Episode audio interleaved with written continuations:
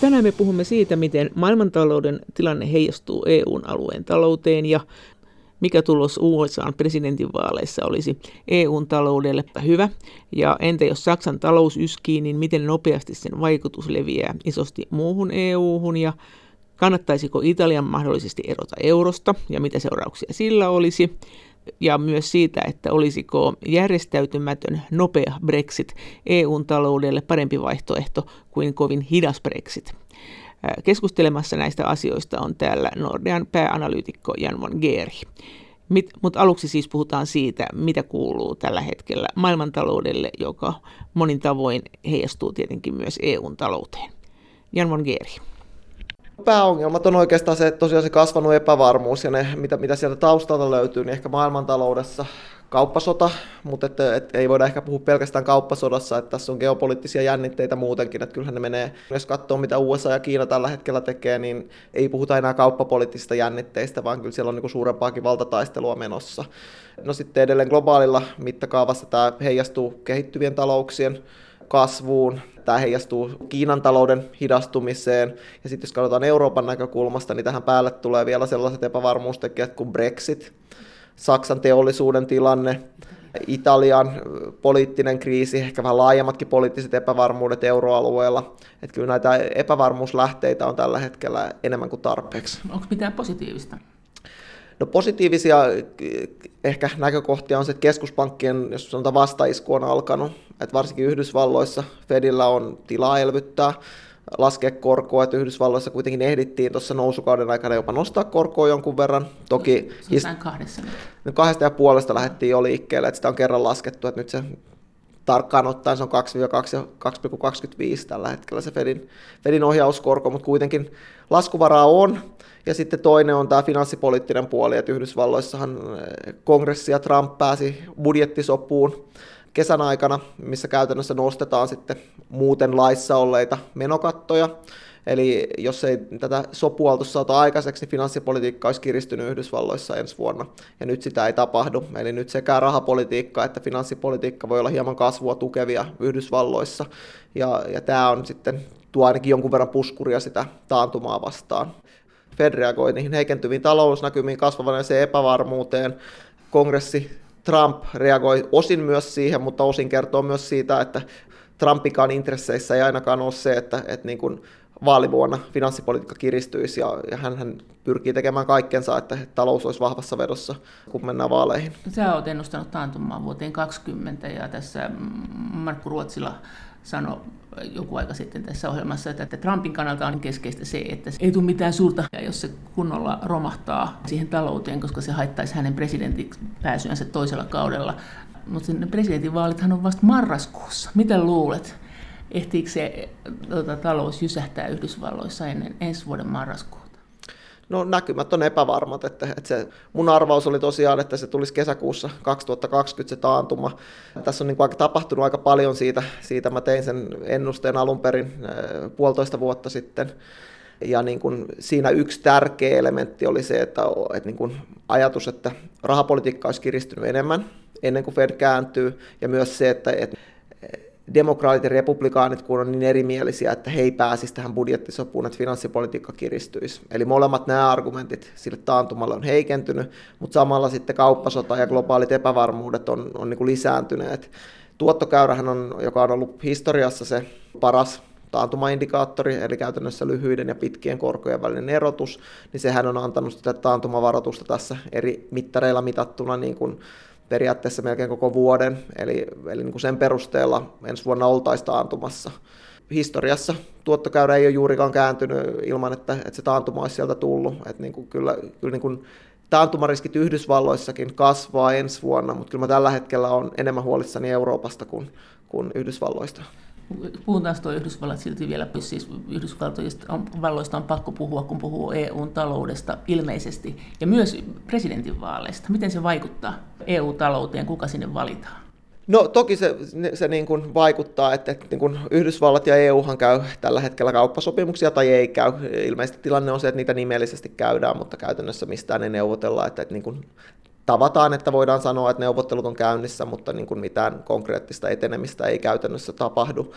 Et siinä mielessä, että ehkä EU-piireissäkin saattaa olla sellaista ajattelumallia, että Trumpilla nyt on tässä enää reilu vuosikautta jäljellä, että odotellaan, kuka sinne tulee seuraavaksi. Ja tämä nyt saattaa olla ehkä virhearvio siinä mielessä, että jos katsotaan sitä demokraattileiriä, että jos sieltä joku muu tulisi kuin Trump, niin demokraatit on kuitenkin perinteisesti ollut kauppavastaisempi puolue kuin, kuin republikaanit. Ja kyllä, jos tällä hetkellä pitäisi veikata, niin kyllä mä veikkaisin, että Trump toiselle kaudelle lähtee. Ja siinä mielessä, mielessä voi tulla aika pitkä odottelu.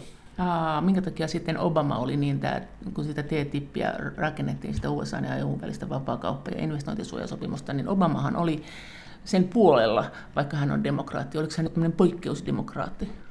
No sanotaan, että jos Trump, Trumpin linja eroaa republikaanipuolueen tästä ehkä keskusta keskusta tai mainstreamista, jos puhutaan, niin samalla tavalla Obaman linja monessa kysymyksessä, kuten niin kuin kauppapolitiikassa, erosi siitä perinteisestä demokraattisesta linjauksesta. Eli tällä haavaa, kun katsoo tätä, niin koska Trump ei ole innostunut tästä TTIPistä, niin todennäköisesti se ratkaisu ei, ei ole se, että sitten kun demokraatit tulee, niin sitä jatketaan, koska demokraateilla voi olla ihan kanssa sama ajatus. Niin, no tämä on aika optimistista edes puhua TTIPistä siinä mielessä, että nythän se uhkakuva on ennemminkin, että Trump laittaa lisää esteitä kaupalle. Että nämä autotullit on ollut siinä päällimmäisenä esillä.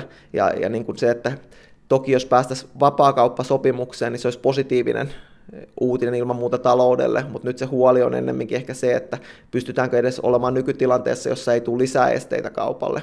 Totta kai Trumpillakin on niin se halu, että tietyillä sektoreilla ainakin saataisiin niin se vapaakauppa, kauppasopimus aikaiseksi, tai varmaan hänen näkökulmastaan, että se suosisi Yhdysvaltojen äh, intressejä paremmin, mutta että, että niin kuin, kyllä mä aika epätodennäköisenä sitä, sitä pidän, että ainakaan mihinkään tällaiseen tota, TTIP-tyyliseen ratkaisuun päästäisiin. Enää ikinä. No, en sano enää ikinä, mutta niin kuin ainakaan Trumpin kaudella. Miten tämä kauppasota sitten? Tämä, uskot sä, että tämä tästä niin kuin pahenee? Onko kauppasota vielä kuitenkin toistaiseksi liian rankka sana? No kyllä mä puhuisin globaalista kauppasodasta jo, että, että toki ne, ne suurimmat tullit on ollut. Kiinan ja Yhdysvaltojen välillä, mutta jos me katsotaan maailmankauppaa, niin kyllä siellä näkyy jo niin kuin selkeätä leviämistä. Euroalueen kauppanäkymät on heikentynyt selkeästi, vaikka ei olla se suora osapuoli siitä, että onhan meillä ollut näitä teräs- ja alumiinitullia ja niiden vastatoimia, mutta että niin kuin ne on tässä suuressa mittakaavassa pientä, mutta se epävarmuuden kautta tuleva vaikutus on nyt ollut jo euroalueelle suurta. Onko täällä jotakin muitakin vastapareja isoja kuin Yhdysvallat ja Kiina? No sitten sit tällä hetkellä Yhdysvallat ja Eurooppa. Me, me on puhuttu tulleista, mutta mitä muuta siellä tapahtuu? Kun sanot, että tämä on levinnyt globaalisti jo. No mä ajattelin, että on levinnyt globaalisti sillä tavalla, että, että niin kuin, vaikka tämä on näiden kahden suuren talouden välinen kiista pääosin tällä hetkellä, niin se epävarmuus leviää ihan globaalisti, vaikuttaa kaikkiin maihin tällä hetkellä. Onko muutkin ruveamassa rakentamaan tämmöisiä omia markkinoita suojaavia protektionistisia tullimuureja? Onko tämä nyt ajan trendi? No ehkä, ehkä semmoista trendiä on, en mä tiedä, ollaanko nähty niin konkreettisia toimia juurikaan vielä, mutta että, että niin kuin, tämä on se pelko tavallaan, että niin kuin nyt kun Trump rupeaa puhumaan valuuttasodasta ja, ja sitä, että, että niin kuin tätä käydään globaalisti, niin sieltä löytyy varmaan uusia vastustajia tavallaan myös sitä kautta. Mitä veikkaa? No kumpi on talouden kannalta parempi, että republikaanit voittaa tai demokraatit voittaa seuraavan presidentin vaalit? Siis Trump tai joku muu republikaani tai sitten demokraatit?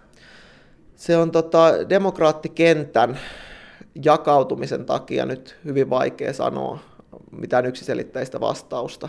Et voisi jopa olla, että, että jos me verrataan niitä demokraattien ääriehdokkaita, niin tavallaan tämmöinen jatkuvuus talouden kannalta, niin voisi jopa olla, että, että niin kuin talous ja markkinareaktio olisi myönteisempi, jos Trump saisi toisen kauden. Mutta se niin riippuu siitä politiikasta, mitä tulee ja, ja kuka pitää valtaa kongressissa. Että tavallaan Trump vähän niin kuin tunnetaan jo, vaikka sieltä näitä ylläreitä tulee niin kuin erikseen. Jos sieltä demokraattien vasemmalta laidalta tulisi vastaehdokas, niin se toisi tavallaan ihan uutta epävarmuutta tähän tilanteeseen. Että niin kuin, jos se olisi se kysymys, niin melkein sanoisin, että, että niin kuin jatkuvuutena Trump voisi jopa olla niin kuin ainakin sen lyhyen tähtäimen kannalta, että mitä tapahtuisi vaalien jälkeisenä vuonna, niin voisi olla niin kuin turvallisempikin vaihtoehto. No Trump on kuitenkin äh, saanut tämän talouden nousuun. Onko se pelkästään hyvää onnea, että hän kulkee trendien harjalla, vai onko hänen äh, talouspolitiikkansa ollut jotenkin parempaa kuin Obaman? No sanotaanko, että hän on myös luonut sitä kasvua osittain sitten niin kuin tulevaisuuden kustannuksella. Että hän ei ole hirveästi välittänyt tästä USAn kasvavasta velkaantuneisuudesta. Ja, ja hän on keventänyt verotusta, joka on johtanut siihen, että vajeet on kasvanut.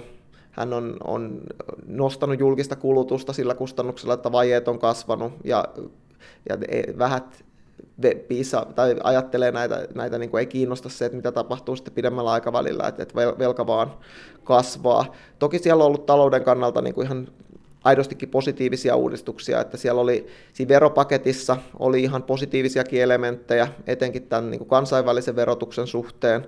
Samoin regulaation purkamisessa on ollut ihan niin kuin talouden kannalta positiivisia elementtejä. että sanotaanko näin, että, että hän tässä alkukausinaan tuli nämä talouden kannalta pääosin positiiviset, ainakin lyhyen aikavälin näkymien kannalta positiiviset toimet, ja nyt sitten katsotaan näitä, näitä niin kuin uhkauksia, tavallaan mitä oli aikaisemmin jo, että kauppasota esimerkiksi Kiinan kanssa, että, että niin kuin, millainen hintalappu sillä tulee olemaan sitten kasvun kannalta, mutta että, että niin kuin kyllä varmaan tähän mennessä, jos katsotaan USAn kasvua, niin Trumpin toimet kokonaisuudessaan on ollut kasvua vauhdittavia. Pelkäätkö kuitenkin, että kun se hinta äh, rysähtää Yhdysvalloissa, yhdysvaltalaisten niskaan, niin se rysähtää myös EU-laisten niskaan? No kyllä, mä sanoisin, että USA-talous on edelleen se tärkeä suunnannäyttäjä maailmantaloudessa ja heillä on suuret kotimaiset markkinat. Että jos on ollut tämä perinteinen sanota, että jos, jos niin USA-talous aivastaa, niin, niin Euroopassa saadaan flunssa niin kyllä se pätee suurilta osin edelleenkin. Nordean pääanalyytikko Jan von Keeri. No entäs Italia EUn talouden kannalta? Mitä sä oot nyt mieltä tästä Italian tilanteesta? Että nythän siellä on hallituskriisi meneillään, me ei tiedä, kellä siellä on kohta valta. Kaikenlaista on tässä puhuttu vuosien tai ehkä jopa vuoden sisään, että eurosta eroamista ja, ja että me ei välitetä EUn säännöistä ja näin edelleen. Miten, minkälaisena sä sen näet? No kyllä se on aika iso riski, että, että on niin kuin kohtalaisen mielenkiintoista se, että jos katsoo rahoitusmarkkinoita tällä hetkellä, niin siellä on painanut oikeastaan enemmän se EKPn elvytysodotukset kuin tämä Italian epävarmuus, että, että ei niin kuin Italiankaan velkakirjakorot ole kovin vahvasti noussut. Ja tässä niin kuin markkinatilanteessa niin Italia voi jatkaa tavallaan ainakin jonkun aikaa tuohon to, to, suuntaan, että kukaan ei pakota suunnanmuutokseen. Mutta että, että samahan siellä on tilanne, että, että niin kuin nämä ajatukset, mitä siellä tälle ekapuolueen Salviini tuo, niin kokonaisuutena ei ole mitenkään kestäviä ratkaisuja. Et niin kuin sielläkin mun mielestä ei pidä tuomita kaikkea. Et Italian kaltaisessa maassa se tasavero tai veronalennukset, mitä hän ajaa, niin niillä voisi olla niin kuin koko, niin kuin yhtenä elementtinä toisenlaista ohjelmaa ihan positiivisia vaikutuksia, mutta se ongelma on se, että, että niin kuin Italian taloudessa on myös paljon rakenteellisia haasteita, ja niihin Salvinilla ei ole mitään ratkaisua. Hän haluaa käytännössä alentaa verotusta, vetää rajat kiinni ja, ja niin kuin tehdä sen velkaa kasvattamalla. Et niin kuin se veronaletunnuksetkin tosiaan osana rakennepakettia ja julkisen sektorin eh, järkeistämisohjelmaa olisi varmaan ihan toimiva ratkaisu Italian kaltaisessa maassa, mutta tämä ei ole se kysymys, kun hän haluaa käytännössä, että pidetään muut toimet käytännössä ennalla ja sitten lasketaan sitä verotusta sillä ja maksetaan se käytännössä suuremmalla vajeella ja lisävelalla. Lasketaan eläkeikää ja tämän suuntaisia muutoksia, mihin Italialla ei käytännössä ole varaa. Et se on niinku se ongelma. Tai se on se ensimmäinen ongelma, se on se, josta tulee ongelma joka tapauksessa.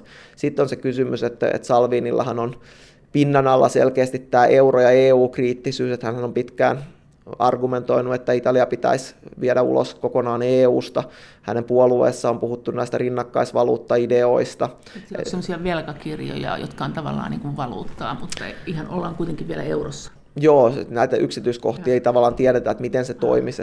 Tämä on se perusidea, että sulla olisi tämmöisiä pienimääräisiä velkakirjoja, jotka ei maksa mitään, mitään korkoa ja jota voitaisiin ajatella, että se olisi niin kuin rinnakkaisvaluutta. Ja EKP on tätä mun mielestä kommentoinut, että siinä on kaksi vaihtoehtoa, että joko ne olisi valuuttaa, jolloin sopimukset kieltää sen, tai sitten ne olisi velkaa, jolloin ne nostaa velkatasoja. Että muita vaihtoehtoja ei ole. Ja, ja niin kuin, tästä ei ollut selkeää linjaa, että miten, miten sitten Lega ajattelisi, että näitä käytännössä käytettäisiin. Mitä nyt pelätään? Mitä, mitä, mitä tämä Italia tulee, ja myös Italian pankit tulee aiheuttamaan EU? No markkinoiden näkökulmasta se suurin pelko on ilman muuta sen niin maan suhtautuminen euroon ja EU-hun. Eli se on niin kuin se suurin huolenaihe, että, että jos niitä kommentteja tulee, että, että Salvini taas nostaa ajatuksia, että lähdetään eurosta tai rinnakkaisvaluutasta ja näin, niin siellä, sille markkinoilla ollaan varmasti kaikista niin, äh, herkimpiä. Siellähän on kuulemma perustuslaissa se, että, että ne on eurossa, että ne ei niin vaan sieltä pääse kovin nopeasti. No se on yksi kysymys, mitä laki ja sopimukset sanoo, ja toinen, että mihin tavallaan ajaudutaan, että kun markkinapaine pakottaa, laittaa tavallaan rahoitushanat kiinni, ja sitten meillä, meillähän oli tämmöistä tilannetta silloin eurokriisissä, ja silloinhan loppujen lopuksi EKP tuli apuun, mutta jos se lähtee liikkeelle siitä, että, että on niin kuin hallitus maassa, joka avoimesti rikkoo näitä sääntöjä, niin tuskin EKP siinä vaiheessa juoksee apuun. Et niin kuin sanoin, se sopimukset mitä tahansa, niin voi olla, että ajaudutaan tilanteeseen, jos ei niin kuin saada rahoitusta markkinoilta, pankkijärjestelmä uhkaa kaatua, niin, kuin, niin sit se jäljellä vaihtoehto on se, että, että jostain pitää saada saada niin kuin keinot pääomittaa se pankkijärjestelmä, pitää se pystyssä, pitää valtio toiminnassa ja se saattaisi sitten olla niin kuin oma, oma valuutta. Et niin kuin siinä mielessä ei kannata liikaa tuijottaa sopimustekstejä, mutta sopimustekstithän tarjoaisi kyllä myös niin kuin ulospääsyn siinä mielessä, että, että kyllähän niin kuin Lissabonin sopimus mahdollistaa, että maa lähtee eurosta jos he jäi EU-sta, eli tavallaan, että, että mutta euro, eurosta ei voi käytännössä pelkästään lähteä, mutta että, että jos lähtee myös EU-sta, niin se ihan sopimusteknisesti on nykyään mahdollista. Olisiko se sinusta järkevää, että ne tekisivät tämmöisen pyörö, pyöröovikeikan, että ne lähtis EU-sta ja sitten erois ja sitten tulisi takaisin ilman euroa esimerkiksi? No se on sitten toinen kysymys, että olisiko tämä niinku kuinka mahdollista, että, että niinku, kyllähän EUn näkökulma on se, että jos sä teet tällaista, niin sä tiput niinku siinä nokkimisjärjestyksessä niinku viimeiseksi, mutta että vaikea nähdä sitä, että, että jos se nyt tällaisen tempun tekisi, niin että he välittömästi haluaisi liittyä EU-hun. Niin kun Legahan on, on pitkään ollut kriittinen myös koko EUta kohtaan, että ei pelkästään euroa kohtaan. Italian lyhyen aikavälin kannalta se olisi ilman muuta kustannukset olisi varmasti hyvin suuret pidemmän aikavälin näkymien kannalta on niin vaikeampi sanoa, että niin kuin miten he hyötyisivät. Vaikea nähdä, että, että niin kuin ne rakenneongelmat poistuisi mihinkään pelkästään sillä, että olisi oma valuutta, jonka arvoa pystyttäisiin säätelemään. Että ennemminkin silläkin, sillä tota, oma valuutan säätelylläkin voidaan ostaa sitten aikaa sopeutua uuteen tilanteeseen. Mutta sä olet siis sitä mieltä, että jos ne eroaisi EU-sta, niin ei se nyt mikään maailmanloppu niille olisi? No mä sanon, että lyhyellä aikavälillä kustannukset olisi hyvin suuret pidemmällä aikavälillä on niin kuin vaikeampi sanoa niin kuin selvää vastausta siihen. Että niin kuin mä sanoisin, että pidemmälläkin aikavälillä, jotta he pärjäis EUn ja euron ulkopuolella, heillä pitäisi olla pitää laittaa ne talouden rakenteet kuntoon. Ja tehdä jotain sopimuksia EUn kanssa, varmaan kauppasopimuksia. Varmasti joo. Että, että niin kuin, kyllä mä sanoisin, että, että niin kuin EU-jäsenyydestä on paljon helpompi sanoa, että siitä on, on niin kuin selviä taloushyötyjä kuin eurojäsenyydestä. Et eurojäsenyydestä nämä tutkimustulokset on, on niin kuin ristiriitaisempia, mutta kyllä niin kuin EU-jäsenyyden hyödyt on aika, niistä valitsee kuitenkin aika laaja yksimielisyys, että EU-jäsenyys ainakin ulkomaankauppaa tekevää valtiota niin hyödyttää tai on hyödyttänyt aika paljon. Niillä on sitten joku tämmöinen assosiaatiosopimus tai mahdollisuus tietenkin vielä EUn kanssa, että ne voisi tehdä jonkun, räätälöidä jonkun oman sopimuksen vähän niin kuin Britannia nyt yrittää. Teoriassa kyllä näin, että aina voidaan tehdä niin kuin sopimuksia erikseen, mutta kyllähän niin kuin toi Brexit-keskustelu aika pitkälle näyttää sen, että, että niin kuin sulla on kaksi vaihtoehtoa, että, että jos sä haluat tehdä tämmöisen sopimuksen, että sä pääset sisämarkkinoille mukaan ja, ja kauppa on esteetöntä, niin silloin sun pitää käytännössä ää, hyväksyä sisämarkkinat, myös työvoimavapaa liikkuvuus, sun pitää käytännössä hyväksyä se EU-regulaatio, ja sitten jää niin jäljelle melkein kysymys, että no minkä takia sitten niin erota. Et tämän, tämän ongelman edessähän Britannia on niin kuin, ää, osittain, että, että niin kuin, jos he haluaa pääsyn sisämarkkinoille täysimääräisesti, niin sitten pitää myös ottaa niin kuin se regulaatio ja vapaa liikkuvuus. Ja siitähän Britannia nyt, sitähän he eivät hyväksy, jolloin silloin niin kuin tämä kauppasopimus, jos semmoinen niin saadaan joskus aikaa, niin tulee olemaan huomattavasti heikompi kuin esimerkiksi täysi sisämarkkinoille pääsy. Miten Brexit, miten se vaikuttaa EUn talouteen?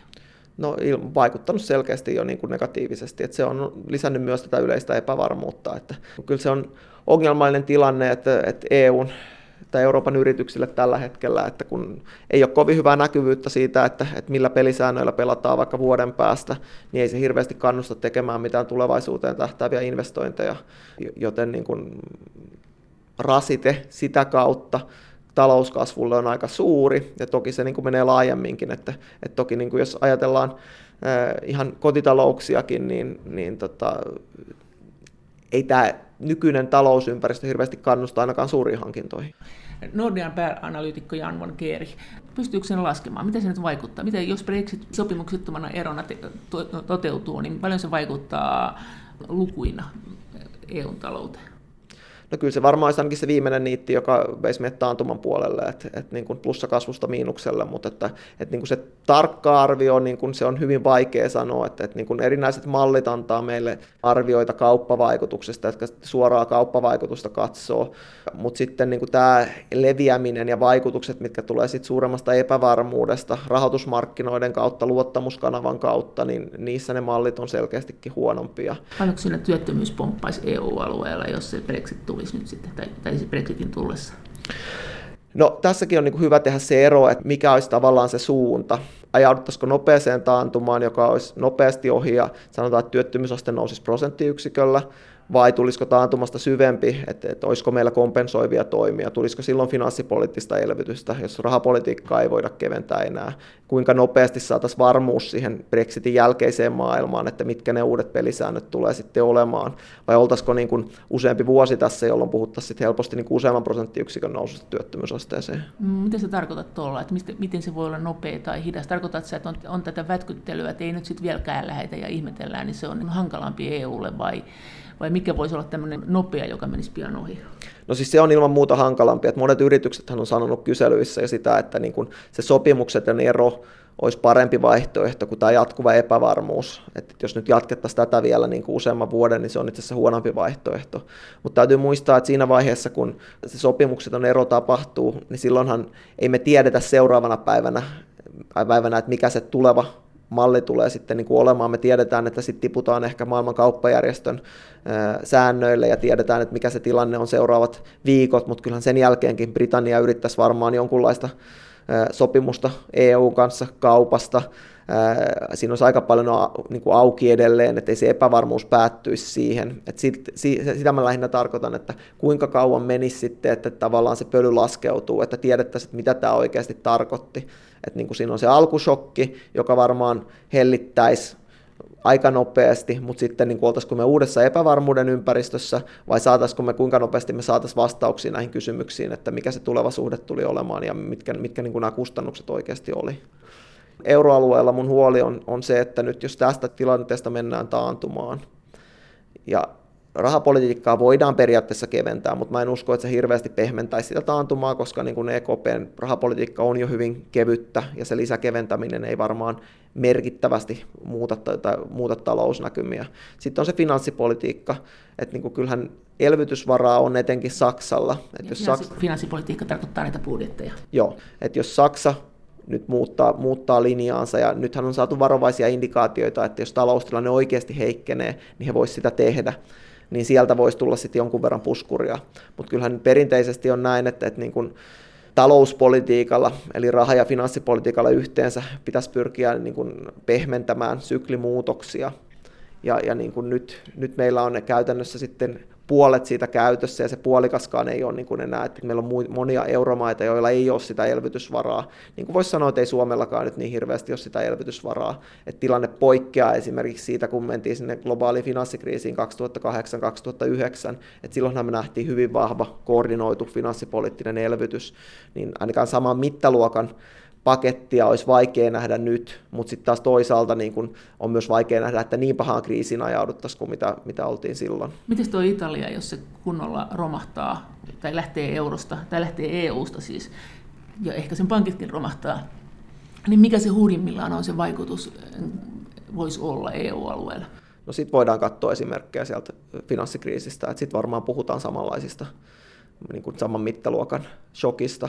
Et vaikea nähdä, että jos Italia oikeasti lähti eurosta, että siitä ei tulisi markkinoilla epäilyjä, että kuka lähtee seuraavaksi ja pysyy koko euroalue koossa. Että, että kyllä se olisi, se olisi varmaan sen kertaluokan shokki, että se olisi huomattavasti isompi kuin Brexit. Että kuitenkin meillä on valuuttaunionista lähteminen on paljon arempi aihe vielä kuin, kuin EU-sta lähteminen. Tarkoitat sitä, että se, että Italian talous nyt irtoisi EUn taloudesta siten, että se ei olisi enää eurotalous ja se ei olisi enää EU-ssa samoilla säännöillä, niin se ei olisi ongelma, vaan se ongelma olisi se, että jos se samalla tota, irtoisi eurosta, niin euron tämmöinen katuuskottavuus heikkenisi? No euroalueen kannalta näin. Italiallehan toki sillä olisi niin kuin hyvin massiivinenkin merkitys, mutta kyllä mä sanoisin, että se suuri vaikutus tulisi näiden leviämisefektien perusteella, että ei sen perusteella, että mikä Italian merkitys koko euroalueelle on, vaan niin kuin uskottavuudella koko eurovaluutassa, että, että niin kuin eurosta on puhuttu, että se on peruuttamaton, sitten se ei enää sitä, sitä niin kuin olisi, ja Italia on kuitenkin kolmanneksi suurin talous euroalueella, että olisi se kuitenkin iso maa, joka lähtisi. Että varmasti siinä mielessä vaikutukset olisi suuremmat, suuremmat kuin jos, jos Kreikka olisi lähtenyt vaikka. Tavallaan niin kolmanneksi isoin porukka, jolla on ongelmia lähtisi, niin kyllähän sitten ongelmien määrä pienenisi euroalueella. No eh, ehkä näin jollain mittakaavalla, mutta kyllä ne lyhyellä tähtäimellä ne ongelmien määrä kasvaisi. Ja niin kuin siinä mielessähän olisi ihan mielenkiintoista, jos me nähtäisiin se eurojäsenen ero, että, että niin kuin sit meillä olisi tavallaan tämmöinen vertailukohta, että nähdään, että, että niin kuin muut maat voi katsoa just näin, että kannattiko se. Toki me nähdään sekin ehkä vasta aikaisintaan, voidaan sanoa jotain viiden vuoden päästä, kun nähdään, että miten, että niin kuin se, se on vaikea päästä mihinkään muuhun lopputulokseen kuin että lyhyellä tähtäimellä kustannukset olisi suuret. Minkälaisia, minkä, minkä käppi siinä oli sitten suuret kustannukset, pienet kustannukset Italialle ja voisiko siitä sitten päätellä muidenkin maiden kustannuksia, jotka eroisivat eurosta mahdollisesti? Voisi varmaan jotakin päätellä. Toki maat on niin kuin erilaisia, mutta että, että, niin kyllähän se, että kuinka nopeasti Italia pääsisi tavallaan jaloilleen siitä verosta. Missä se näkyisi Italiassa? BKT, missä se näkyisi? Kaikkialla käytännössä. Millaisia lukuja se olisi hurinta? Tai jos olisi, jos olisi lievintä, niin mikä se marginaalisusta olisi, mikä tuommoinen eurosta ero voisi aiheuttaa taloudelle? No kyllä se pahimmillaan varmaan voisi aiheuttaa kaksinumeroiseen BKT-pudotukseen. Tarkoitatko 10, 20 niin, no, siis, niin, no ei siis varmaan, puhutaan kuitenkin yli 10 prosentista. Vuodeksi? No varmaan vuosi ensisijassa. Sitten on kysymys se, että miten, mikä se reaktio olisi, että saako he järjestelmänsä toimimaan. Että, että niin kuin Italian kaltaisessa maassa voisi ajatella, että siinä kestää vähän pidempään, pidemmän aikaa. Että Saksan kaltaisessa maassa, jos moni asia toimii kurinalaisemmin, niin voisi ajatella, että, että Saksa saisi uuden järjestelmän nopeammin toimimaan. Mutta niin kuin Italiassa voisi ajatella, että se kestää pidempään. Et kyllähän Kreikassa esimerkiksi BKT supistuu aika monta vuotta. Toki siihen Kreikka ei lähtenyt eurosta ja siitä, siinä on niin kuin monta tekijää. Heillä oli tämä kulukuuri pidempään päällä, mutta et, et ei ole niin kuin mitenkään selvää, että se shokki olisi pelkästään kertaluonteinen. Et, et niin kuin, jos Italian va- uusi valuutta sitten devalvoitus vahvasti, niin olisiko sen jälkeen usko, että nyt tuli riittävän suuri liike, vai olisiko odotuksia, että, että niin kuin inflaatio karkaa käsistä ja, ja niin kuin devalvoituminen jatkuu ja ei, ei saada niin kuin minkäänlaista tasapainotilaa aikaiseksi. Mutta eikö tuohon nyt kuitenkin voisi kuvitella, jos Italia lähtisi, niin se myös jättäisi maksamatta ne Italian ulkopuolelle olevat velat. Tietenkin se on nyt velkaantunut sisäänpäin, mutta kai sekin nyt jotain auttaisi. Auttaisi varmasti jotain, mutta sitten on myös yksi kysymys, että jos sulla on valtio, jolla on alijäämäinen budjetti, niin se tarvitsee käytännössä koko ajan rahoitusta jos sä jätät sun vanhat velat maksamatta, niin eiköhän ne rahahanat menisi myös aika pitkälle kiinni. No tästähän on olemassa tämmöinenkin oppi, että ei mene. Että sitten rahoittajat on tosi tyytyväisiä, että nyt on puhdas pöytä, että, siinä, että nyt on talous tervehtynyt, että sitten yllättäen siellä onkin kuitenkin halukkaita lainottajia, vaikka ei luulisi. Että lainottajat ei ole silleen solidaarisia. No mä sanoisin, että sijoittajilla voi olla lyhyt muisti, et, mutta et mä, en, mä en usko, että niinku, var, niinku välittömästi rahahanat menis varmasti kiinni, mutta sitten jos saadaan usko siihen, että nyt aletaan pyhtaalta pöydältä ja, ja niinku talous oikeasti toimii, niin sitten varmaan löytyisi taas rahoitusta. Mutta että kyllähän Argentiina oli aika monta vuotta pois kansainväliseltä bondimarkkinoilta sen, sen tota velka, velkaongelmiensa jälkeen. No nyt on taas saanut rahoitusta ja, ja niin kuin nyt ehkä muistuu mieleen, että kannattiko, oliko liian lyhyt muisti, mutta että kyllä niin kuin se helposti niin kuin aika moneksi vuodeksi menee ainakin ne rahahanat kiinni. No, entäs toi Kreikan tilanne, olisiko niiden kannattanut lähteä eurosta aikoina? Miten sä oot mieltä? No mä oon ainakin sitä mieltä, että ne, niiden, ne olisi, niiden olisi pitänyt niin kuin patistaa siihen suuntaan, että siinä kun sitä kolmatta tukipakettia viimeistään sorvattiin, niin siinä vaiheessa mun mielestä niin kuin olisi voitu pitää kiinni niistä vaatimuksista, mitä siinä sopimuksissa annettiin. Et silloinhan Saksan silloinen valtiovarainministeri Schäublehan nosti esille tämän ajatuksen tilapäisestä erosta, niin kyllä mun mielestä siinä tilanteessa Kreikka oli saanut niin monta vuotta aikaa yrittää korjata tilannetta, nähtiin, että se ei, se ei niin kuin onnistu, niin olisi ollut ihan perusteet, että kokeilla sitten jotakin, jotakin muuta siinä vaiheessa. Niistä toi Saksa. Miten sä oot nyt Saksasta mieltä? Saksasta ollaan huolestuneita, mutta kannattaako Saksasta olla huolestunut? Kannattaa huolestua. Saksa on euroalueen heikko lenkki tällä hetkellä. Vaikka Italiasta puhuttiin paljon, niin koko euroalueen talouden kannalta niin Saksa on se suurin huoleaihe. Etenkin se teollisuuden tilanne on huolestuttava, että, että niin kuin, vaikka me tiedetään nämä globaalit epävarmuudet, niin siitä huolimatta se, se niin Saksan alamäki on ollut, tai, tai niin kuin, että siellä selkeästikin on suurempia ongelmia kuin pelkästään tämä globaali epävarmuus. Et jos ei tästä epävarmuudesta päästä eroon, niin voi olla, että Saksan talous on jo taantumassa. Mitä niiden kannattaisi tehdä? No kyllä Saksan nyt sen niin kuin perusratkaisu on, että, että kyllä nyt olisi jo perusteet vähän, vähän niin kuin hellittää niitä, niitä rahahanoja julkisen sektorin puolella ja lähteä tekemään investointeja. Et kun me tiedetään, että, että on tällä vihreällä puolella, eli ilmastonmuutospuolella on, on paljon semmoisia investointeja, mitä voitaisiin tehdä, mitä Saksan kannattaisikin tehdä, mutta ei pelkästään tämä niin kuin uusi talous, vaan myös niin kuin ihan se perinteinen talous, että kyllä Saksassa niin kuin esimerkiksi perusinfrastruktuuri kaipaisi lisää investointeja, mutta että Saksassa on ollut tärkeämpi se, se budjettiylijäämä ja käytännössä tämä mustan nollan politiikka, joka on tarkoittanut sitä, että liittovaltion budjetti ei saa mennä miinukselle, niin se on ollut se tärkein elementti ja sitten on vähän niin kuin laiminlyöty näitä investointeja. Ja se on sitten yksi kysymys, että niitä on laiminlyöty nyt niin kuin viime vuosina, mutta nyt olisi niin kuin ilman muuta selkeä keissi tehdä se ja pehmentää ainakin tätä talouden alamäkeä. Luuletko, että ne tekee sen? Mä luulen, että ne tekee pieniä toimia tässä, mutta niin kuin, kyllä se isompi elvytyspaketti tulee ainoastaan sen jälkeen, kun joko hallitus on vaihtunut, mikä nyt ei ole vielä lähitulevaisuudessa näköpiirissä, tai silloin, kun talous on selkeästi taantumassa ja työttömyysaste on kääntynyt selkeäseen nousuun. Mikä siellä infrassa on se pahin? Onko se tämä sähköverkko, mistä aina puhutaan? No se on ehkä laajemmalla rintamalla, ehkä tietoverkkoihin voitaisiin investoida myös, ja, ja niin kuin ihan perustahan kulkuyhteyksiin voitaisiin niin. investoida. Teihin tai, tai niin kuin juniin, julkiseen liikenteeseen ja näin. Että. Siis, siis tämä on niin kuin ihan näin yksinkertaista? No en mä tiedä, onko se näin yksinkertaista, jos haetaan jotain tämmöisiä suuremman luokan, luokan tota, keinoja. Toki Saksassa voitaisiin muuttaa verotusta, vapauttaa palvelusektoria ja, ja niin kuin kannustaa enemmän sitä kotimaista kulutusta ja investointeja, mutta että se infra on toki yksi vaikuttava tekijä. Että jos se infra ei ole kunnossa, niin ei se kannusta ainakaan niin kuin myöskään yrityksiä investoimaan. Nordean pääanalyytikko Jan von Keeri, sinä olet sitä mieltä, että republikaanit USAssa voisi olla niin kuin talouden kannalta parempi meille, me, meitä ajatellen. Eikö sä ollut vähän tätä mieltä? No siis sanotaan, että, että niin kun, jos mietitään Trumpia tällä hetkellä versus niitä demokraatin äärisiipeä, niin Trump voisi olla turvallisempi valinta. Euroopan kannalta. No, my- myös ehkä koko maailmantalouden kannalta.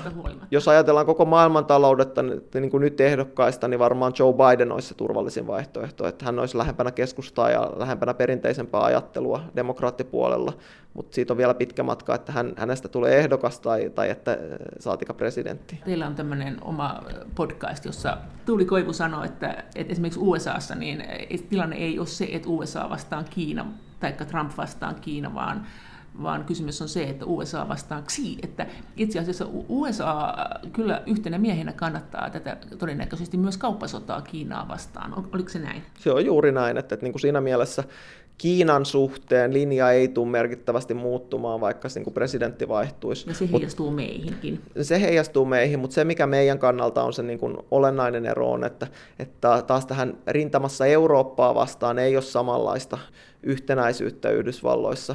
Että niin kuin suhtautuminen Eurooppaan voisi hyvin muuttua, jos presidentti vaihtuisi. Et siinä mielessä, että se, että, että niin kuin ollaan yhtenä miehenä Kiinaa vastaan, niin ei tarkoita, että ollaan yhtenä miehenä koko maailmaa vastaan. Ää, kauppasodan kannalta tämä Trump ei sitten ehkä olisi ihan hyvä ajatus.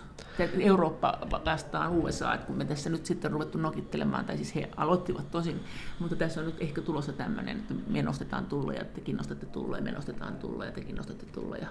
No Kiinan suhteen, niin sieltä demokraattileirin äärisiivestä on kuulunut vielä niin kuin oikeastaan vahvempiakin kommentteja kuin mitä Trump nyt tekee, ja jopa kritiikkiä siitä, että Trump on liian pehmeä Kiinaa kohtaan. Et niin kuin Kiinan suhteen tosiaan niin kuin voi nähdä monen suuntaista kehityskulkua, mutta mä luulen, että niin kuin Euroopan suhteen taas niin se epävarmuus Euroopan ja USAn suhteiden kehittymisestä olisi pienempi, jos, jos niin kuin presidentti vaihtuisi. Mutta koska Trump on vähentänyt tämmöistä kaupantekoregulaatiota, niin sä silti olet sitä mieltä, että Trump olisi meille parempi. Okay. Mehän ei mitään kovin, kovin tota, niin kuin lopullista voida sanoa. Mä sanoisin, että markkinoiden näkemyksen ja tällaisen niin kuin vakauden kannalta, niin Trump toisi jatkuvuutta ver- verrattuna niihin demokraattien ääriehdokkaisiin. Entäs sitten, äh, jos mennään tähän politiikkaan, niin Saksa. Se sanoit äsken, että siellä pitäisi niin kuin elvyttää, pitäisi infraa rakentaa, En tiedä, pitäisikö myös nostaa sitten, onko sitäkin mieltä, että pitäisi nostaa julkisen sektorin palkkoja, että ne vetäisi muita ylös? No ei, kyllä mä oon sitä mieltä, että, että niin kuin lähtökohtaisesti palkkojen pitäisi määräytyä sen tuloksen teon ja palkanmaksukyvyn perusteella. No, että se niin kuin... julkisella sektorilla, että vaikka sä olet joku opettaja, niin mitä ihmeen tuloksia? No niin kuin sit, kyllä silti määräytyy, julkinen sektori määräytyy sen mukaan, että palkanmaksun varaa, että miten taloudella yleensä menee. Että kyllähän yksityinen se... sektori käytännössä rahoittaa myös sen julkisen sektorin toiminnan. Että niin kuin silloin, kun yksityisellä sektorilla menee hyvin, taloudessa menee hyvin, niin totta kai silloin niin kuin julkisella sektorillakin palkat voi nousta. No niin, mutta tarkoitan, jos se nyt pitäisi elvyttää, niin se sitten kannattaisi tunkea sinne julkiselle sektorillekin sitä rahaa? No ei mun mielestä tuota palkkojen kautta välttämättä. Että, että niin kuin, työpaikkojen kautta? No työpaikkojen kautta, ja kyllähän se on Saksassa osoittanut aika niin kuin toimivaksi ratkaisuksi tämä heidän niin sanottu Kurzarbeit-järjestelmä, eli tuetaan sitä, että sen sijaan, että kun taloudella menee huonommin ja, ja kysyntä laskee, niin sen sijaan, että yritykset irtisanois, niin valtiolta saa tukea, tukea tavallaan siihen palkanmaksuun, että, että niin kuin ihmiset tekee osa-aikaista työtä, mutta tavallaan sitten eh, julkinen sektori tukee sitä palkanmaksua, ja sitten niin kuin se toimii, jos on tämmöinen lyhytaikainen taantuma, että tavallaan sitten ne ihmiset on edelleen siellä, siellä ja sitten kun rupeaa menemään jälleen paremmin. Et se ei ole tämmöinen verot valtion maksettavaksi, vaan palkat valtion maksettavaksi. No siis sanotaan, että Saksan kaltaisessa järjestelmässä se on toiminut. Mä en sano, että, että niin kuin se toimisi kaikkialla. Että se varmaan monessa tilanteessa voisi johtua niin kuin väärinkäyttö- tai niin kuin väärinkäyttöön, että, että niin kuin yritykset käyttäisivät sitä väärin myös silloin, kun tavallaan sille ei olisi tarvetta, mutta että Saksassa yleisesti on nähty, että, että niin kuin se, mitä he tekivät ainakin tässä edellisessä taantumassa tällaisilla ohjelmilla, niin ne toimi, ja silloin se taantuma jäi lyhytaikaiseksi, ja silloin se niin kuin johti siihen, että, että sitten paljon tehokkaammin päästiin nousemaan sieltä, sieltä niin kuin suhdannekuopasta, mutta toki se olettaa, tai niin kuin olettaa sen, että, että niin kuin se taantuma jää lyhytaikaiseksi, että sit jos se pitkittyy, niin silloin tämä ei välttämättä olekaan enää yhtä hyvää politiikkaa. Mutta tuohon vaan tähän, kun puhutaan kuka olisi hyvä presidentti meidän kannalta, niin USAssa, niin miten Saksassa, että mikä se olisi markkinoiden kannalta nyt sitten hyvä puolue voittamaan niiden seuraavat vaalit, että olisiko se nyt sitten vasemmisto, tähän kuulostaa ihan vasemmistolaiselta politiikalta tämä, mitä sä nyt tässä suosittelet. No, en mä nyt ihan noin, noin, noinkaan sanoisi. Mä sanoisin, että, että niin kun ei ehkä pidä liikaa katsoa tätä vasemmisto-oikeisto-akselin mukaan, vaan ehkä vähän siihen, että, että minkälainen politiikka on järkevää missäkin talousympäristössä. Mutta nyt tarvittaisiin vasemmistolaista elvyttävää politiikkaa. Nyt tarvittaisiin Saksassa elvyttävämpää politiikkaa. Toki ehkä muuallakin, jos olisi varaa, mutta musta pitää suhteuttaa siihen, että, että en mä esimerkiksi Suomen hallitusta ohjeistaisi tässä mihinkään suureen elvytyspakettiin, koska niin kun meidän julkinen sektorin tilanne on vähän sellainen, että ei, ei meillä ole samalla tavalla siihen varaa kuin, kuin esimerkiksi Saksalla on tällä hetkellä. Mutta kyllä niin kuin Saksasta voi sen sanoa, että me ollaan nyt kokeiltu tätä kristillisdemokraattien johtamistapaa Merkelin johdolla tässä niin kuin aika monta vuotta. Ja nyt ollaan jumissa jo. Nyt ollaan jumissa ja kyllä mä niin kuin sen sanoisin, että, että niin kuin Merkel on selkeästi ollut vahva johtaja Euroopassa ja hän on tehnyt paljon hyvää Euroopan mittakaavassa, mutta että kyllä ne Saksan uudistukset on vähän niin kuin jäänyt tekemättä, vaikka on ollut hallituskumppani on vaihtunut, että, että, että siellä oli välillä nämä FDP-liberaalit mukana ja välillä on ollut sitten tämä suuri koalitio, mutta ei olla saatu, saatu sitä tehtyä. Että, että kyllä nyt niin kuin Saksassa voisi sanoa, että olisi aika kokeilla jotakin uutta. Mutta sitten EKP. Mikä on EKPn tilanne? Mitä sä oot mieltä siitä politiikasta? Että se on vetänyt nyt korot matalaksi, se on käyttänyt mm, ilmeisesti tätä omaa elvytysvaraansa, niin aika tappio vai? Joo, tämä oli mielenkiintoista, kun luki noita heinäkuun kokouksen pöytäkirjoja, niin yllättävän vahvastikin sieltä tuli esiin se, että, että niin kuin yksi tekijä, ja ilmeisesti aika tärkeäkin tekijä, minkä takia EKP nyt suunnittelee uusia elvytystoimia, on se, että, että jotta pystytään näyttämään, että elvytysvaraa ei ole käytetty, että keskuspankki voi vielä tehdäkin lisää. Että se, se oli tullut, tullut niin kuin muutamassakin kohdassa esiin siellä kokouksessa. Totta kai se ei voi olla se ainoa tekijä, mutta jos katsoo, että niin kuin talousnäkymiä he kuvasivat, että vaikka riskit on siellä, niin tavallaan se perusura oli aika lailla ennollaan niin kuin kesäkuuhun verrattuna, eli ei sanottu, että se oli enää heikentynyt, ja sitten oltiin ehkä kasvavassa määrin huolissaan näistä niin kuin inflaatio-odotusten laskusta, mutta vahvasti tuli tosiaan myös esiin tämä, että heillä on tarve nyt näyttää, että niin kun he pystyvät vielä elvyttämään. Mitä vielä olisi? voiko ne vetää siitä negatiiviselle korolle kuinka alas? Hyvä kysymys. Että niin kun tällä hetkellä meidän pohjalukemat mitä me ollaan nähty muualla, niin Sveitsissä on miinus 0,75, Tanska kävi myös samalla tasolla, EKP on nyt miinus 0,4, että sinne olisi jonkun verran varaa, mutta sitten jos niinku ajatellaan, että, että onko se pohjalukema, ei varmaan, missä se pohjalukema voisi mennä, ehkä mä voisin nähdä jonkun luokkaa miinus ykkösen arvon, mutta sitä on vaikea sanoa varsinkaan tietämättä, että EKP nyt suunnittelee tällaisia lieventäviä toimia pankeille näistä negatiivisista koroista, niin se, että kuinka alas voidaan mennä, riippuu myös siitä, että millaisessa järjestelmässä ollaan. Mitä tarkoitat lieventäviä toimia? Tarkoitat sitä, että nyt pankkisektori on kovilla, kun korot on negatiivisia. Että sanotaan, että pankkien, pankkien bisnekselle se ei ole kauhean hyvä.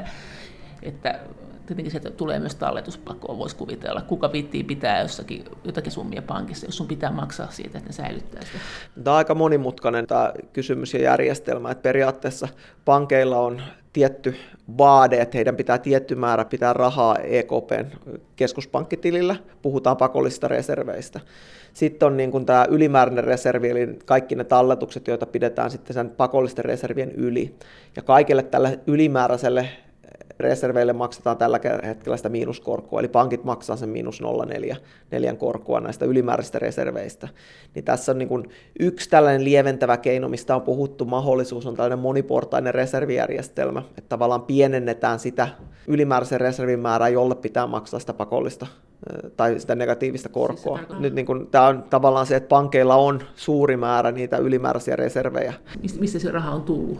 Se raha on tullut käytännössä esimerkiksi tallettajilta pankkiin. Ja sitä voi ajatella, että jos, jos tallettaja, joka laittaa pankkiin nollakorolla talletuksen ja pankki laittaa sen keskuspankkiin miinus 0,4, niin tämä ei ole pankin kannalta kovin, kovin niin kuin kannattava. Ja EKP antaisi tässä helpotusta, että ei, ei tarvitse maksaa me otetaan se raha.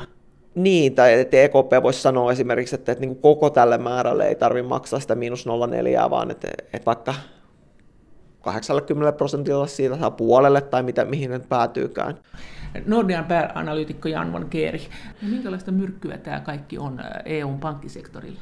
No EKP on pitkään ollut sitä mieltä, että tämä ei ole se ajava tekijä, että niin kun se on myönnetty, että tällä on negatiivisia vaikutuksia pankkien kannattavuudelle, mutta niin kuin EKP on sitä mieltä, että kokonaisuudessa tämä negatiivisten korkojen hyödyt on ollut suuremmat kuin, kuin haitat. Että muut tekijät selittää sitä pankkien välisiä kannattavuuseroja, että, että tämä negatiivinen korko ei ole ollut se ongelma, mutta selkeästikin nyt kun he miettii näitä Eh, lieventäviä toimia, niin he on ajatellut, että niin kuin pitkään jatkuessaan ja jotta voidaan laskea korkoa vielä lisää, niin pitää tehdä jotain muutoksia. Yksittäinen pankkihan voi olla tasapainossa niin, että se tallettaa sinne EKP ainoastaan sen minimimäärän, mikä vaaditaan, ja muuten sitten kaikki pyörii niin kuin lainojen ja laina, laina, laina, niin kuin uloslainauksen kautta. Mutta pankkijärjestelmä... Se elää niillä lainojen koroilla. Joo. Joo. Mutta pankkijärjestelmä kokonaisuudessa on tällä hetkellä ylilikvidissä tilanteessa, eli tavallaan sitä niin kuin ylimääräistä likviditeettiä on paljon enemmän kuin se, mitä, mitä niin kuin esimerkiksi pankit lainaa ulos, mikä mm. tarkoittaa sitä, että, että niin kuin kokonaisuudessaan pankit joka päivä laittaa niin satoja miljardeja rahaa EKP talletukseen sillä negatiivisella korolla.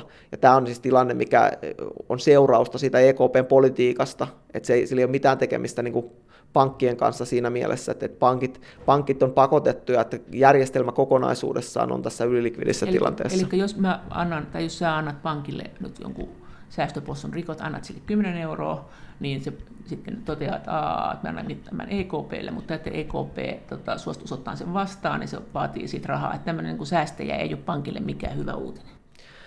Näinkö se menee? No, Oleksi?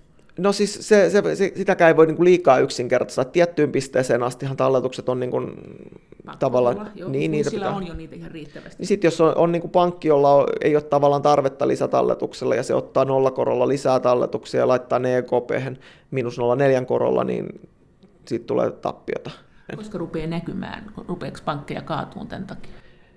No mä luulen, että siihen on aika pitkä, pitkä matka vielä, mutta toki se voi olla niin kuin joku, joku tota, aina katkaisee sen kamelin selän, että, että niin kuin yksin tämä ei ehkä ole se suurin ajava tekijä, mutta totta kai tämä on niin kuin lisävastatuuli ja kai se niin kuin haastava tilanne on nimenomaan se, että se likviditeetti tai se ylimääräinen likviditeettikään ei niin kuin tasaisesti jakautunut sen pankkijärjestelmän välillä, vaan sulla on tiettyjä pankkeja, tiettyjä maita, mihin se likviditeetti on kertynyt, ja sitten tiettyjä niin kuin maita, missä sitä on vähemmän. Eli tavallaan joillekin pankeille tämä on huomattavasti suurempi asia kuin toisille. Eli se likviditeetti on tämä raha, tämä irtoraha, tämä liikkuva raha. Se on raha ja se voi niin kuin ajatella niin, että kun EKP ostaa pankilta vaikka sen Saksan velkakirjan ja maksaa siitä käytännössä sille pankille, pankille sitten vaikka miljoonan, niin tämä miljoona on uutta rahaa. Et jos, otan, jos pankki ottaa talletuksen tuolta niin kuin kotitaloudelta, niin se koko pankkijärjestelmän tavallaan se, se niin kuin likviditeetti pysyy ennallaan, koska se talletus tulee tuolta, niin kuin se on jo tuolla. Mutta kun EKP ostaa uudella rahalla sen miljoonan velkakirjan, niin silloin se likviditeetti kasvokin miljoonalla. Ja tästä seuraa se tavallaan, että, että niin kun, kun EKP elvyttää lisää tällä määrällisellä elvytyksellä, niin se likviditeetin määrä kasvaa, eli silloin myös tavallaan negatiivisten korkojen tuoma kokonaiskustannus kasvaa. Miten, kuinka tämä löysä raha on vaikuttanut EUn talouteen? Onko, kuinka paljon meillä on esimerkiksi zombiyritykset, että paljonko meillä käytetään järjettömästi ja epätaloudellisesti rahaa nyt? Aika vaikea antaa mitään tarkkaa arviota, että tämä tilanne on ehkä sen verran uusi, että euroalueella tai Euroopassa ei ole ehkä tehty tämä on ehkä liian aikaista sanoa vielä niin kuin näistä varsinaisista zombeista, että, että Japanistahan meillä on jotain niin kuin, parempia ajatuksia, että, että niin kuin nollakorkoympäristö siellä johti helpommin siihen, että, että tämmöiset niin kuin, vähän niin kuin zombiyritykset on jatkanut toimintaa pidempään ja tehnyt sitten, ainakin vienyt tätä niin sanottua luovaa tuhoa, niin sen, sitä heikentänyt ja, ja niin kuin vienyt, vienyt niin kuin siinä mielessä tehokkuushyötyjä taloudesta, että, että niin kuin varmasti euroalueellakin on tällaista tilannetta. No voidaanko näin tehdä loputtomiin, että puoliväkisin työnnetään markkinoille rahaa, että, että Kiina työntää, Fed työntää USAssa, sitten EKP työntää. Onko tämä tämmöinen, että tänne ei tarvitse ikinä loppua? No ei, tai, tai jossain, jollain määrin, jossain määrin tämä voi jatkua, että Japanissa aika pitkälle tilanne jatkunut niin kuin aika pitkään, mutta että, että kyllä jossain määrissä tai vaiheessa ne rajat tulee vastaan, että nythän EKP-raja on esimerkiksi se, että se voi omistaa korkeintaan kolmasosan yhden valtion, valtion lainoista ja monen maan kohdalla se on aika lähellä tätä rajaa. Jos se nostetaan puoleen nyt, niin sitten voidaan taas tehdä sitä vähän lisää, mutta että, että niin kuin, no, euroalueen sääntöjen puitteissa näyttää epätodennäköiseltä, että sitä voitaisiin siitä puolesta ainakaan sit nostaa enää ylemmäs. Mutta jos oletettaisiin, että, että niin tämmöistä rajaa ei olisi, vaikka Yhdysvalloissa ja Japanissa, niin jossain vaiheessa keskuspankki omistaisi kaiken. Koska tulee ja kuinka pitkä taantuma EU on? Onko se nyt jo alkanut susta taantuma? No mä luulen, että Saksassa taantuma on alkanut, ja sitä käytetään tätä teknistä perinteistä määritelmää, että, että jos talous supistuu kaksi vuosineljännestä peräkkäin, niin talous on taantumassa, niin Saksan talous supistui vuoden tokalla neljänneksellä ja uskon, että se saattaa supistua pikkasen lisää nyt. No, sä sanoit, että se on huolestuttava koko EUn kannalta. Millä viipeellä Saksan taantuma tulee EUn taantumaksi yleensä? Mitä luulisit? No jos historiaa katsoo, niin se, se niin kuin ero on ollut ehkä puolen vuoden luokkaa yleensä meillähän nyt ei niin hirveän montaa ole niin kuin tästä nykyrakenteesta tai tavallaan tätä historiaa, mutta et, et niin kuin Saksa on kuitenkin vientiriippuvaisempi kuin, kuin, niin kuin euroalue keskimäärin, että siinä meidän voisi ajatella, että niin kuin Saksassa se näkyy ensin ja, ja muualla euroalueella sitten viiveellä.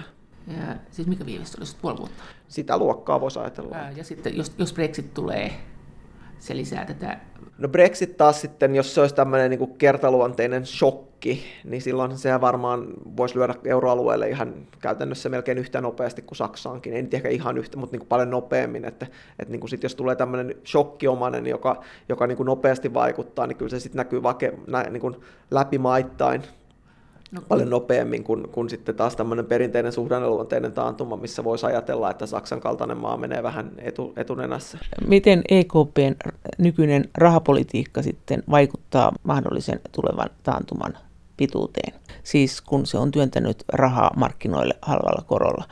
Nordean pääanalyytikko Jan von Geeri. Se pidentää sitä sen takia, että jos on normaalissa taantumassa, missä lähdetään jostain korkeammasta korkotasosta liikkeelle, niin rahapolitiikka oikeasti puree. Et kun lasketaan korkoja selkeästi positiiviselta tasolta, ehkä vähemmän positiiviselle tasolle, se oikeasti vaikuttaa käyttäytymiseen taloudessa. No nyt jos lähdetään miinuskoroista liikkeelle ja lasketaan niitä vielä vähän enemmän miinukselle, niin mä en usko, että silloin hirveän suurta positiivista vaikutusta. Mä uskon, että kyllä se edelleen se vaikutus voi olla positiivinen, mutta se on niin, kuin niin pieni, että niin kuin rahapolitiikalla ei enää saada sitä kovin suurta talousvaikutusta aikaiseksi. että sitä kautta voisi ajatella, että niin kuin historiaan verrattuna niin taantumista voi tulla pidempiä. Et jos aikaisemmin keskuspankki on pystynyt kompensoimaan sitä taantuman vaikutusta kevyemmällä rahapolitiikalla, niin nyt kun se kevyempi rahapolitiikka ei samalla tavalla enää pure näiltä lähtötasoilta, niin ei myöskään saada sitä kompensoivaa vaikutusta aikaiseksi, jolloin sitten taantuma voi pidentyä. Kuinka pitkäksi arvioit tänne EU-laman? No siis taantuma, jos, jos taantumaan päädytään, niin todennäköisesti se on niin kuin näillä näkymin vielä niin kuin määritelmällinen, eli, eli nähdään se pari kvartaalia negatiivista, mutta kyllähän me nyt ollaan oltu jo monta kvartaalia tilanteessa, jossa niin kuin talous kasvaa hitaampaa kuin se trendivaihe. Et hitaampi kasvu jatkuu niin kuin kokonaisuudessaan varmaan useamman vuoden.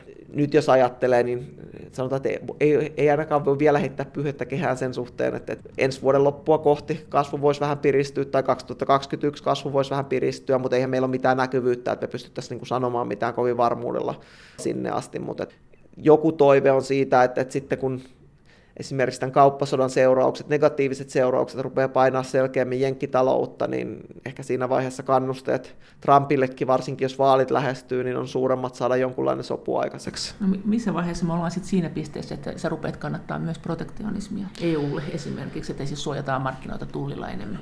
Sehän on kuitenkin tämmöinen nouseva aate. No en näe kyllä itseäni siinä leirissä, että, että niin kun, kyllä mä ennemminkin ajattelen niin, että, että niin kun vapaakauppaa voi kannattaa monelta eri, eri niin kuin tavalla, tavalla, mutta että niin kuin nimenomaan se, se niin kuin ympäristö, missä me ollaan, tai että se, että me ollaan EU-ssa tai eurossa, niin kyllähän siinä niin kuin, se, että me ollaan päädytty sinne, niin on jo jonkunlainen kannatus tälle, että, että niin kuin kaupan esteiden purkaminen on hyvä asia. Se ei tarkoita sitä, että, että niin kuin mä sanoisin, että, tai kannattaisin sitä, että kaikki kaupan esteet pitäisi poistaa tässä ja nyt. Että mun mielestä Trumpin politiikka Kiinan suhteen on esimerkiksi ihan niin kuin oikean suuntaista siinä mielessä, että Kiina ei toimi maailmankaupan pelisääntöjen mukaan, joten Kiinaa pitääkin nyt kovistella. Vaan tekee mitä? No Kiinaa avaamaan markkinoita ja, ja niin kuin poistamaan niitä omia, omia rajoitteitaan, poistaa sitä niin kuin epäreilua valtion tukea, mitä siellä on omille yrityksilleen, poistaa sitä epätasa-arvoa, että, että millä ehdoilla Kiinan yritykset pääsee länsimaiden markkinoille, kun taas niin kuin länsimaiset mar- yritykset ei päästä Kiinan markkinoille, suojella jonkunlaista tuotemerkkisuojaa, eli näistä intellectual property rights puhutaan, että niin kyllä se lista on aika, aika niin kuin pitkä, ja siinä mielessä, että niin kauan kuin Kiina ei noudata näitä samoja sääntöjä, mitä, mitä me noudatetaan täällä, niin siinä mielessä on niin kuin perusteita, että, että se, että asetetaan kaupalle rajoituksia. Mutta että, että niin kuin se, mitä mä on, on niin kuin mieltä, että, että sit kun ne pelisäännöt on yhtenäiset, niin sitten oikeasti voidaan poistaa myös ne niin kuin kaupan esteet, ja se lisää sitten niin kaikkien hyvinvointia. Luuletko, että Kiina taipuu Trumpin edessä noudattamaan enemmän näitä sääntöjä? No se, mikä näyttää nyt olevan kehityskulku, niin eikö sillä myöskään ole kovin helppoa Kiinassa, että ei hän voi myöskään näyttää heikolta. Että en, usko, että päästään niin semmoiseen lopputulokseen, että, että Kiina oikeasti ainakaan lyhyellä aikavälillä suostuisi näihin kaikkiin vaateisiin ja oikeasti avaisi markkinoitaan. Se on pitkä kehityskulku. Ehkä se on jo positiivinen lopputulema, jos saadaan jotakin aikaiseksi. Että se ehkä on se niin meidän kannalta se huono skenaario, että jos Trumpille riittää se, että Kiina ostaa lisää USA maataloustuotteita ja kaikki muut asiat unohdetaan, niin se ei vie sitten Kiinaa yhtään lähemmäs näitä niin kuin maailman tapasääntöjä. No pitäisikö meidän toimia samalla lailla kuin Trump? EUn, siis vaatia samalla lailla niitä tiukkoja asioita, tehdä näitä tulleja, että jos ette noudata, jos valtio tukee näitä yrityksiä, jotka on tulossa tänne, jos te ette välitä näistä patenteista ettekä tuotesuojista, niin me pidetään tullit. Jossain määrin me tehdäänkin näin, ei ehkä tulleilla, mutta niin kuin monilla muilla no osin, osin toki tulleillakin myös, myös, mutta että eihän nyt edes kyse siitä, että EU olisi, olisi niin kuin varsinaisesti eri mieltä.